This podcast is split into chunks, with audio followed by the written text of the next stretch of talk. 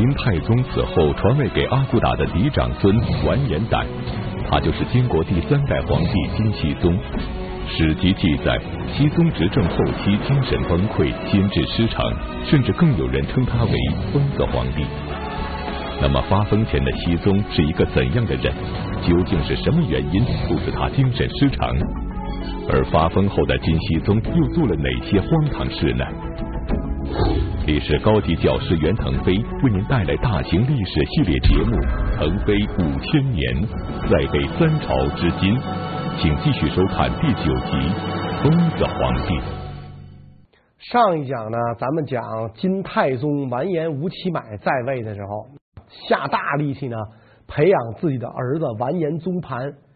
希望把这个宗盘呢培养成皇位继承人，但是他这种做法啊，遭到了几乎女真贵族们一致的反对。像那个宗翰呐、宗干呐这些人就联起手来，要排挤掉这个宗盘，不让宗盘继位。太宗啊，要立宗盘的借口就是太祖的嫡长子已经去世了，所以我就传给我儿子宗盘。可是宗干和宗翰这些人。说什么呢？说太祖的嫡长子虽然不在了，还有嫡长孙呢。太祖的嫡长孙啊，女真名叫完颜和拉，汉名叫完颜胆。宗翰跟宗干那这些人啊，就上窜下跳，坚决要求立这个完颜胆为储君。金太宗抗不过这么多人的请求，只好免从众议。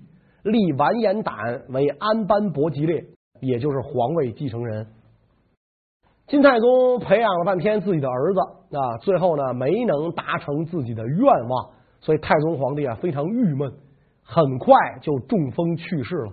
在位呢只有十几年，他在位的时间虽然很短暂，但是毕竟从他在位时起，女真呢开始了改革，把原来那种。部族奴隶制国家开始向汉化啊，这个王朝的过渡。太宗归天之后，完颜胆承继帝位，这就是金国的第三代皇帝金熙宗。金熙宗完颜胆继位时只有十五岁，他之所以能够当上皇帝，完全是因为完颜宗翰等人对太宗施压的结果。那么完颜宗翰为什么一定要让完颜胆当皇帝呢？是因为他觉得呀，完颜胆小好控制，他继位之后就是一个傀儡。但是宗翰忽视了一点，完颜胆虽然小好控制，但完颜胆加强皇权的第一个措施就是废除了伯吉列制度。原来的伯吉列制度啊，实际上就是皇帝之下几个重要的头目分割皇帝的权力，皇帝只不过是这些伯吉列们的总召集人而已。现在要把这个伯吉列由跟皇帝分权的人变成皇帝的辅臣，要明确君臣关系。怎么明确呢？伯吉列制度被废除，中央设太师、太傅、太保，就所谓的三公。由这个师傅宝兼领军权和相权，熙宗呢让宗翰做太保都元帅，掌握军队，然后呢把他原来的枢密院给废了，设立邢台尚书省，管辖地方，地方呢由文官管辖。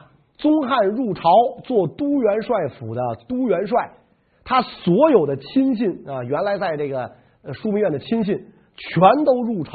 做宰相啊，尚书右丞啊，平章政事啊，以相权抑军权，都让你做这个宰辅一个大官，你都入朝做官，你很高兴，但实际上呢，你已经不掌握权力了，特别是军权没有了啊，这是明升暗降。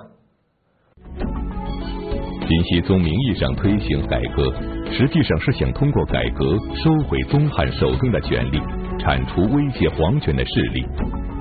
那么宗翰能够识破西宗的真实目的吗？对于西宗的改革措施，宗翰会同意吗？宗翰入朝的时候啊，他有一个亲信叫高庆义，这个人呢是辽国降臣渤海人，因为通女真语，所以宗翰留他做翻译，引为至交心腹。当时高庆义就曾经跟宗翰讲说：“咱不要入朝，一定要守住燕京枢密院这个老家，军队更是千万不能交出去。交出军队，您可就什么都不是了。枪杆子里边出政权，有枪就是草头王。您交出军队，您就什么都不是了。但是当时的宗翰是志得意满，怎么可能呢？当今天子是我立的，我要不立他，他就是一个闲散宗室；我立了他，他是天子。”他现在让我入朝做都元帅，这么高的荣誉咱不要啊！丞相位置咱不做，弄个地方官多没意思。所以这个宗翰没有听高庆义的就入朝了。宗翰一入朝，就发现迎接他的全是不友好的目光，最凶恶的目光来自太宗的长子宗盘。宗盘觉得呀，我老爸本来是准备让我当皇帝的。结果就是因为你带头挑唆，我侄儿当了皇帝，我没当上。既然现在你入朝了，咱俩一殿之臣，你手里没有兵权了，就该我弄你了。所以宗盘就在这个熹宗面前不断的说宗翰的坏话。熹宗虽然是少年，但绝对不是懵懂无知。熹宗明白，之所以我能继位，就是几大政治势力较量的结果，他们摆不平了。把我抬出来，想让我做傀儡，我才没那么傻呢。尤其是熹宗一登皇位，体尝到了做皇帝的快乐。我手里有权，是吧？你们想玩我呀？我还想玩你们呢。你们之间不是有矛盾吗？很好啊，争啊，狗咬狗一嘴毛啊！你们争，我好从中渔利。按照道理讲，出于报恩的心情。熹宗都应该站在宗翰一边，不应该站在宗盘一边。可是熹宗看到宗翰势力太大，他立我呢是想让我当傀儡，他想玩我。现在既然宗盘出头顶这个宗翰，好，我支持宗盘。宗盘就跟熹宗举报说宗翰的亲信高庆义贪污，贪污好不用查，既然有宗室出面告你贪污，下狱。要说当时女真人打仗平定地方，不就是掠夺战利品吗？什么贪污不贪污啊？欲加之罪，何患无辞啊？结果高庆义就因为这个下狱论罪当死。宗翰一看自己头号大谋士铁哥们儿下狱论死了，急忙进宫见金熙宗啊，跟那个熙宗皇帝讲。说我愿意辞去一切官职，我所有的官都不当了，我回老家种地放马，行不行？饶高庆义一命。看来宗翰那个人很讲义气，很有交情，但是越是这种人，在政治斗争当中越玩不转。政治斗争就是很无情，你死我活。熹宗坚决不准啊，不行，你辞官可以，高庆义死定了。宗翰没办法呀，临行之前到刑场上哭刑来看望高庆义，因为他知道高庆义冤枉啊，什么贪污不贪污的，就吃我挂烙了嘛，等于是。高庆义一看主公来哭刑，也是放声大哭，说：“你看，明公当初你不听我之言，至有今日。我死之后啊，公当擅自珍重，然后引径就戮。他一死。”宗翰受到了沉重的打击，整天饮酒纵欲，五十几岁就愤懑而死啊！这样一来，对于这个熹宗皇位威胁最大的一股势力被铲除掉了。这股势力一被铲除掉，也就标志着非阿骨打系的政治势力被清除掉了。完颜宗翰一死，金熙宗立刻把矛头指向了完颜宗翰。宗盘对皇位觊觎已久，他和自己的堂叔完颜昌勾结成党，把持朝政。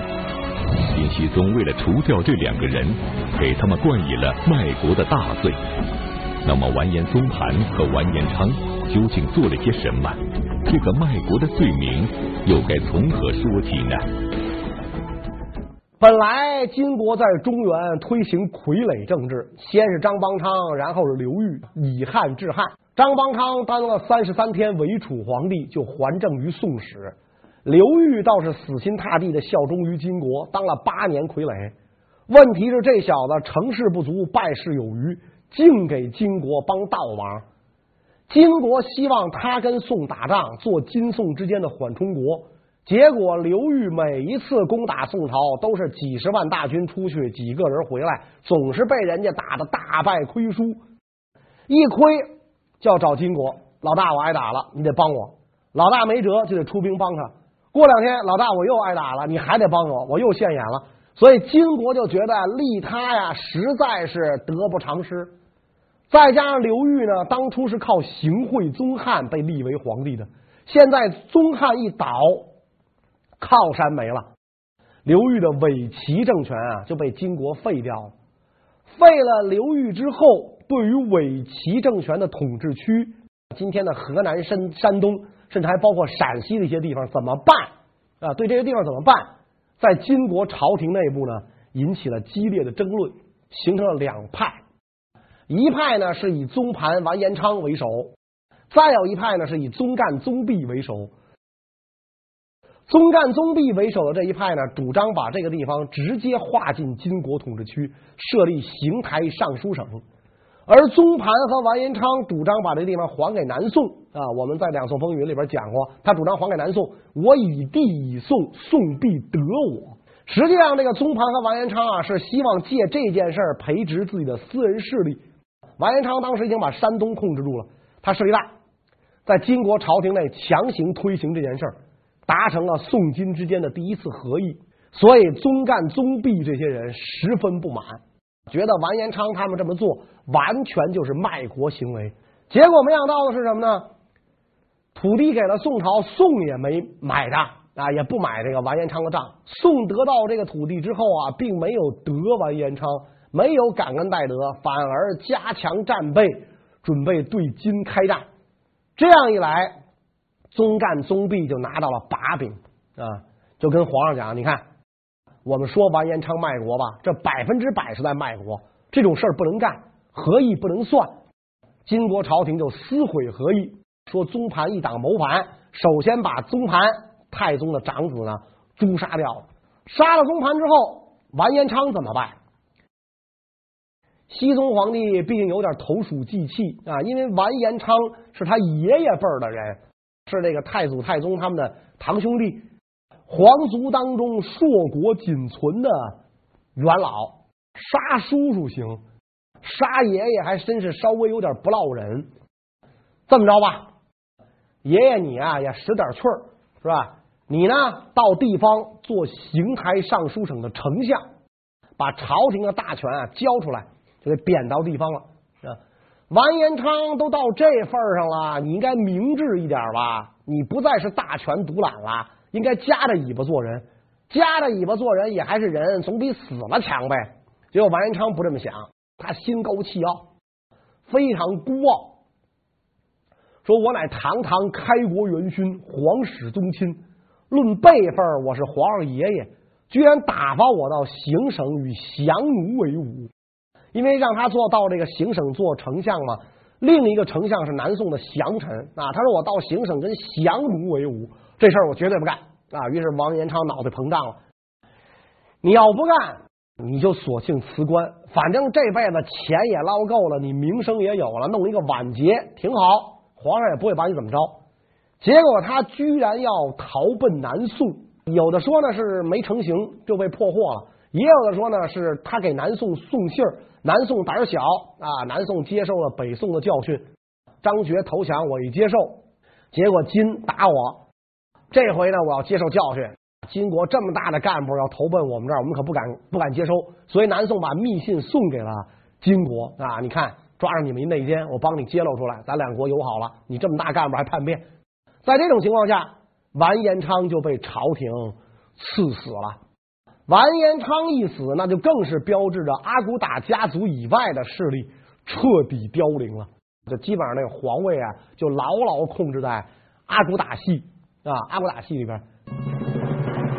随着宗翰和宗盘的先后死去，对皇权威胁最大的两个势力都已经被铲除，此时的金熙宗才算真正江山坐稳，得以大权在握。那么掌权后的金熙宗会让谁来辅佐自己治理国家呢？这个时候，他的叔叔完颜宗弼，就是我们听评书《岳飞传》里讲的这个金兀术啊，成了金国的头号辅政大臣，官职升到了无以复加的地步啊！太师领三省事，都元帅、梁王，基本上除了皇帝的头衔不能给他，什么都给他了。所以宗弼呢，支持熹宗集中军权搞改革，首先就是帮助熹宗啊清除了完颜希隐一党。完颜希隐。他的这个辈分族属都不能确定，可能都不属于皇族。但是呢，谋立熹宗是他首先倡议的，而且呢，他创制了女真文字，因此他自恃功高。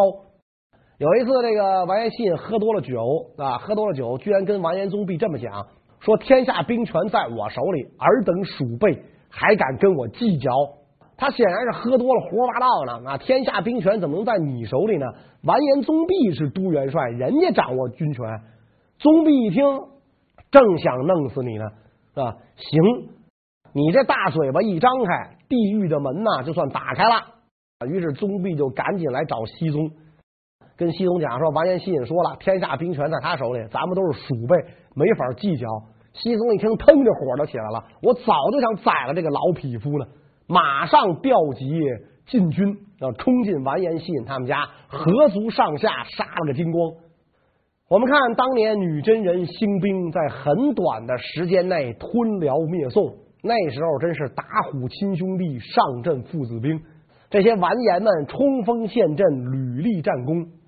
但是呢，立国后短短几十年的功夫，完颜们啊就全凋零了。都是不死于敌神，而死于朝廷啊！这政治斗争啊，他们一学一搞，比中原王朝还彻底，还残酷。所以宗弼就把女真文的创立者完颜西隐干掉了。宗弼手下呀，对，有大量的汉臣，这些汉臣呢，相当的多的呢，都是宋朝的降臣。而原来给金国划定制度、创制典章的汉臣呢，都是辽国的降降臣。现在女真贵族之间的斗争暂告一段落了，这帮为金国服务的汉臣之间的斗争开始了。这个汉人之间的斗争呢，就是宋朝的降臣跟辽国的降臣之间的斗争。宋朝的降臣靠山就是宗弼，宗弼当时大权独揽。辽国的这个降臣啊，原先的靠山是宗翰，宗翰已经倒了，树倒猢狲散。宗翰手下有三大谋士，高庆义已经死了，因为贪污被干掉了。第二是韩启先，韩启先是辽国名臣韩之谷九世孙，辽末进士，降金之后做到宰相，对于金国将立初期制度的草创贡献很大。到了这个金朝啊，第五代皇帝世宗的时候，还曾经评价啊，说我朝宰相排第一位的，贡献最大的就应该是韩启先。第三个呢是契丹人萧庆，现在这个高庆义死了，韩启先虽然是宗翰保上来的，但是没有什么过错，为金国呀兢兢业业，所以韩启先不能动。但是这个韩启先身体不好，当时病重，他非常希望自己引荐的这帮人将来呢能够接替自己的相位。他不是得了重病吗？所以这个有一次呢，他引进的这些门人啊，到府里探望他。啊，这个时候门房突然来报说梁王到，那宗弼来了。这帮人一听呢，知道这个宗弼很不待见自己，就躲到屏风后面去了。宗弼进来之后呢，就先问韩启先的病情。作品由评书吧网站搜集整理，请您继续收听。一看。韩启先只有进气儿，基本上没出气儿了，所以这个宗弼就说说看丞相您这样子啊，恐怕也坚持不了多久了，我也就不跟您客气了。丞相您百年之后何人可以接任相位？韩启先呢就说了一个自己的心腹啊，就是这也是辽国降臣，说我希望他能够接替相位。没想到完颜宗弼恨恨的骂了一句：“此辈当诛。”这人甭说甭想当丞相，他就该杀。屏风后面的这些辽国降臣们吓出一身冷汗，韩启先也吓坏了。本来他就病重嘛，这一被吓之后，就走了，没有看到手下这帮人的悲惨下场。所以韩启先一咽气儿，宗弼马上下令整肃韩启先的手下，这些降金的辽国大臣基本上诛杀殆尽，包括右丞相萧庆，原来宗翰的第三大谋士，全都被杀。没被杀的流放海岛，永远不许回陆地入朝为官。这样一来，宋朝投降过来的大臣就取代了辽国的降臣，成了金国的这个呃汉臣的主力。西宗朝啊，就是伴随着不断的血雨腥风，宗汉、宗盘、完颜昌、完颜希尹这些开国元勋诛戮殆尽，然后这个朝廷一步一步走向成熟，走向那个汉化。这个汉化改革啊，真的不是一帆风顺的，带着浓重的血腥味儿。西宗皇帝可能看惯了杀人，心里有点扭曲。他觉得这个杀人是一项很快乐的事情。周围的侍从动辄得咎，因为一点小事儿，至少就要遭到鞭打，甚至皇帝亲自动手割你耳朵、挖你眼睛、拿乱刀砍，砍不死更惨，还不如砍死呢。所以有大臣就说：“皇上是不是失心疯了？”但是谁也不敢指出来。皇帝这个时候啊，实际上心智已经完全失常了，跟当年继位之初那个励精图治的少年天子比起来啊，完全判若两人啊！你想象不出来这些事儿是一个人干的。频繁血腥的屠杀固然是导致金熙宗神智失常的一个重要因素，但却并非是根本原因。那么究竟是什么致使金熙宗由一个励精图治的青年变成了一个残忍暴虐的疯子呢？晋熙宗精神崩溃后还有哪些疯狂的举动呢？除了频繁的血腥屠杀刺激熙宗之外，说他发疯还有一个重要原因呢，是皇后裴满氏专权。熙宗皇帝跟这个裴满氏啊感情很好。他继位以后啊，一直没有什么嫔妃，所以这个裴满氏恃宠而骄，专权乱政，朝臣的任免、朝廷大政的实行，裴满氏呢都要插一腿，指手画脚，最后变成了熙宗什么事儿，如果要不跟裴满氏商量，这事儿都办不成。皇后专权，皇帝非常生气，但皇上没办法，什么事儿一形成习惯了，解决起来就不容易了。所以，熙宗皇帝就只能靠饮酒杀人发泄自己的苦闷。他越饮酒越疯，越疯越杀人，越杀人越要饮酒，形成了一种恶性循环。有一次，这个熙宗皇帝抽风啊，把自己两个亲弟弟都杀死了，说他们谋反。杀死这两个弟弟之后啊，因为这个女真人实行收继婚嘛，他看自己一个弟媳妇很漂亮，就把这个弟媳妇纳入宫为妃。整天俩人混在一起，冷落了皇后。那皇后哪干啊？你想，这皇后也骄横惯了嘛，就冲进后宫来找皇上理论。不但找皇上理论，还当着皇上的面打了皇上的这个前弟媳现任的妃子啊，揪着打。这一下，皇上怒到极点了。你太不给我面子了！啊，你原来专权干预朝政，能忍的我全忍了。现在我纳个妃，你跟这儿不依不饶，当着这么多宫女太监的面，你打我的妃子，我这让你让我这当皇上的脸往哪搁呀？皇上这个时候呢，正好可能也喝高了啊，也喝高了，冲上去揪住皇后的头发，拔出佩刀啊，那女真人刀不离身嘛，身上都带着刀，一通乱捅，把皇后啊活活给捅死了。皇后鲜血淋漓，瘫在地上就死了。然后皇上把刀从皇后这个身体尸体上拔出来，啊，擦一擦，插入刀鞘，就跟他的前弟媳妇讲说：“你看见没有啊？这个贱人祸国乱政，我早想杀他，正好啊，今天他送上门，他作作死啊！天堂有路你不走，地狱无门偏进来，是吧？我把他捅死了。既然这样，我就立你为皇后。他一说要立这个前弟媳妇为皇后啊，其他妃妃子就不干了。”三个妃子来找他理论，这仨人也真是死催的，是吧？你们论地位能跟皇后比吗？皇上连皇后都敢杀，这个时候我估计这仨人也失心疯了，对吧？你这时候名分重要还是命重要啊？啊，所以这仨人来跟皇上讲，说这个立皇后怎么着也轮不着他呀！啊，我们仨论入宫的时间，论跟陛下的感情，都比他强啊！哪能新来乍到的就立皇后？怎么着得轮着我们啊？您要立他，除非我们死。皇上一听，真的？那行，你们死吧！当场就把这妃子给杀了，是吧？既然你们有这请求，我就倾听一下你们的呼声吧，把这人杀了。杀了之后，皇上跟大臣讲，要立他原来的弟媳妇做皇后。大臣们就不干了，哪能这样啊？废立皇后，废立太子，这不仅仅是家事，而是国事儿。这么大的事儿，哪能不跟大家商量就干？再者说，这个皇上的弟弟被杀，甭管他冤不冤，从法理上讲啊，他是罪犯，他有罪你才杀他，他没罪你能杀他吗？如果他要是罪犯的话，那这弟媳妇就是罪犯家属，把罪犯的家属立为皇后，这实在不妥。所以大臣们就在皇上面前劝谏，不要立这个弟媳妇做皇后。大臣们一劝谏，皇上就急了，说这几具死尸还跟这儿躺着呢，你们没看见是吧？你们真不怕死啊？皇上恨恨的跟大臣们讲：“谁要再劝我，就是这下场啊！”一指那几几个女人鲜血淋淋的尸体，就这下场。大臣们一看啊，这人真不可救药了，因为这皇上疯起来的时候真杀大臣，到什么程度呢？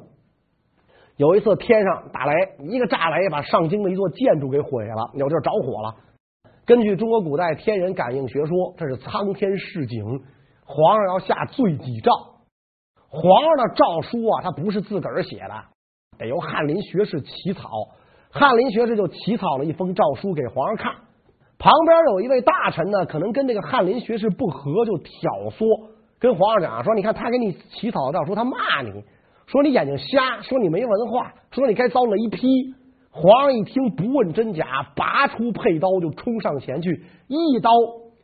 就从那个翰林学士的脸穿进去啊，一边进去一边出来，把这个大臣扎穿了啊，扎穿了，然后拿着刀在这大臣的脸上这么锯，活活的把这个这个这个大臣啊给锯死了啊。所以这些大臣们啊是亲眼看到皇上怎么杀人的。你要说真的是三尺白绫一壶毒酒，这还算给你留个全尸，让你这个死个痛快。